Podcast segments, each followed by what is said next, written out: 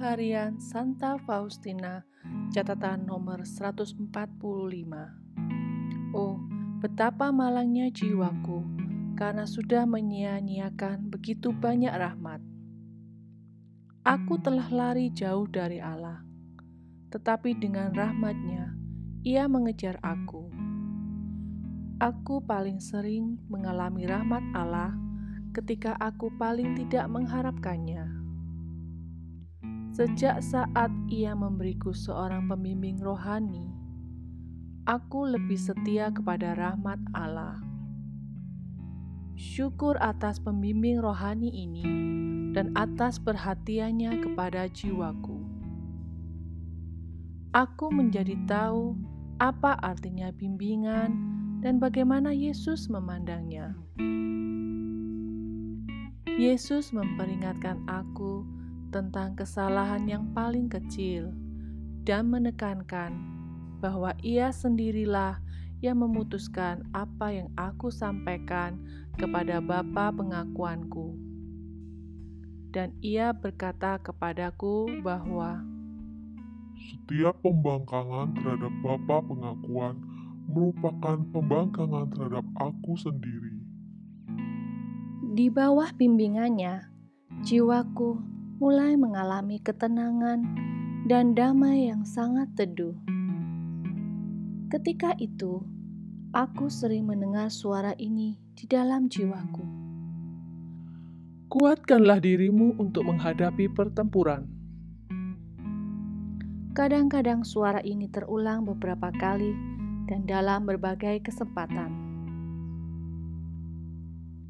Yesus sering memberitahukan kepadaku apa yang tidak ia senangi di dalam jiwaku.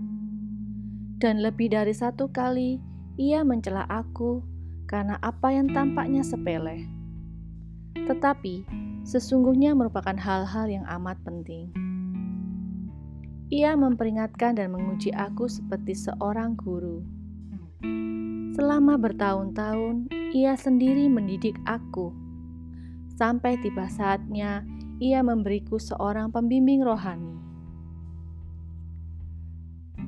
Sebelumnya, ia sendiri menjelaskan kepadaku apa yang tidak aku pahami.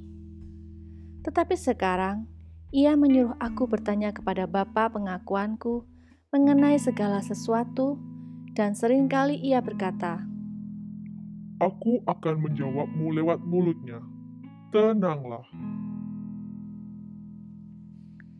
Belum pernah terjadi padaku, aku menerima jawaban yang bertentangan dengan apa yang dikehendaki Tuhan dari aku ketika aku menyampaikannya kepada pembimbing rohaniku.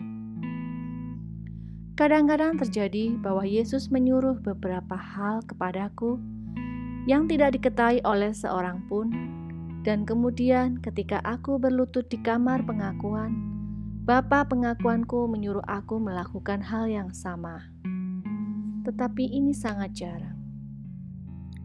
Bisa jadi, selama masa yang panjang, jiwa menerima banyak terang dan banyak ilham. Dan kemudian, para bapa pengakuan membenarkan ketenangannya dan sumber asalnya. Kalau cinta jiwa itu besar, Yesus akan memberitahukan kepadanya kapan saatnya melaksanakan apa yang telah ia terima. Jiwa itu menyadari bahwa Allah menuntut pertanggungjawaban atas hal itu, dan pengetahuan ini memperkuat jiwa itu. Ia tahu bahwa menjadi setia berarti harus sering menghadapi aneka kesulitan. Tetapi jiwa itu percaya akan Allah, dan berkat kepercayaan ini, ia mencapai tahap ke mana Allah memanggilnya kesulitan-kesulitan tidak membuatnya gentar. Baginya, semua itu merupakan makanan sehari-hari seperti sebelumnya. Kesulitan-kesulitan itu tidak menakutkan dan menggentarkan jiwanya, sama seperti seorang pahlawan yang gigih bertempur tidak digentarkan oleh letusan meriam. Ia sama sekali tidak gentar namun mendengarkan dari arah mana musuh melancarkan serangan, untuk dapat mengalahkannya. Ia tidak melakukan suatu pun secara membabi buta, tetapi meneliti dan menimbang segala sesuatu secara mendalam. Ia tidak mengandalkan dirinya sendiri, tetapi berdoa dengan kusyuk dan memohon nasihat dari pejuang-pejuang yang lain yang berpengalaman dan bijaksana. Apabila jiwa bertindak seperti ini, hampir pasti ia selalu menang. Ada serangan-serangan ketika suatu jiwa tidak memiliki waktu untuk berpikir atau mencari nasihat atau apa saja, maka ia harus masuk ke dalam suatu pertempuran hidup mati.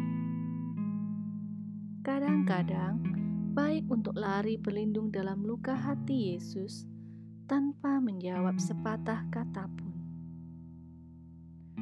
Dengan tindakan ini, musuh sudah dikalahkan. Juga dalam masa damai, jiwa terus berusaha, sama seperti dalam masa perang. Ia harus melatih diri dan melakukannya dengan segenap daya. Kalau tidak, ia tidak memiliki kesempatan untuk memetik kemenangan. Aku memandang masa damai sebagai suatu masa persiapan untuk meraih kemenangan. Jiwa harus selalu waspada, waspada, dan sekali lagi waspada. Jiwa yang banyak merenung menerima banyak terang. Jiwa yang kacau menanggung resiko jatuh, dan janganlah heran kalau ia sungguh jatuh. Oh roh Allah, pemimpin jiwa, bijaksanalah orang yang telah kau latih. Tetapi, agar roh Allah dapat bekerja di dalam jiwa, diperlukan damai dan ketenangan di dalam jiwa itu.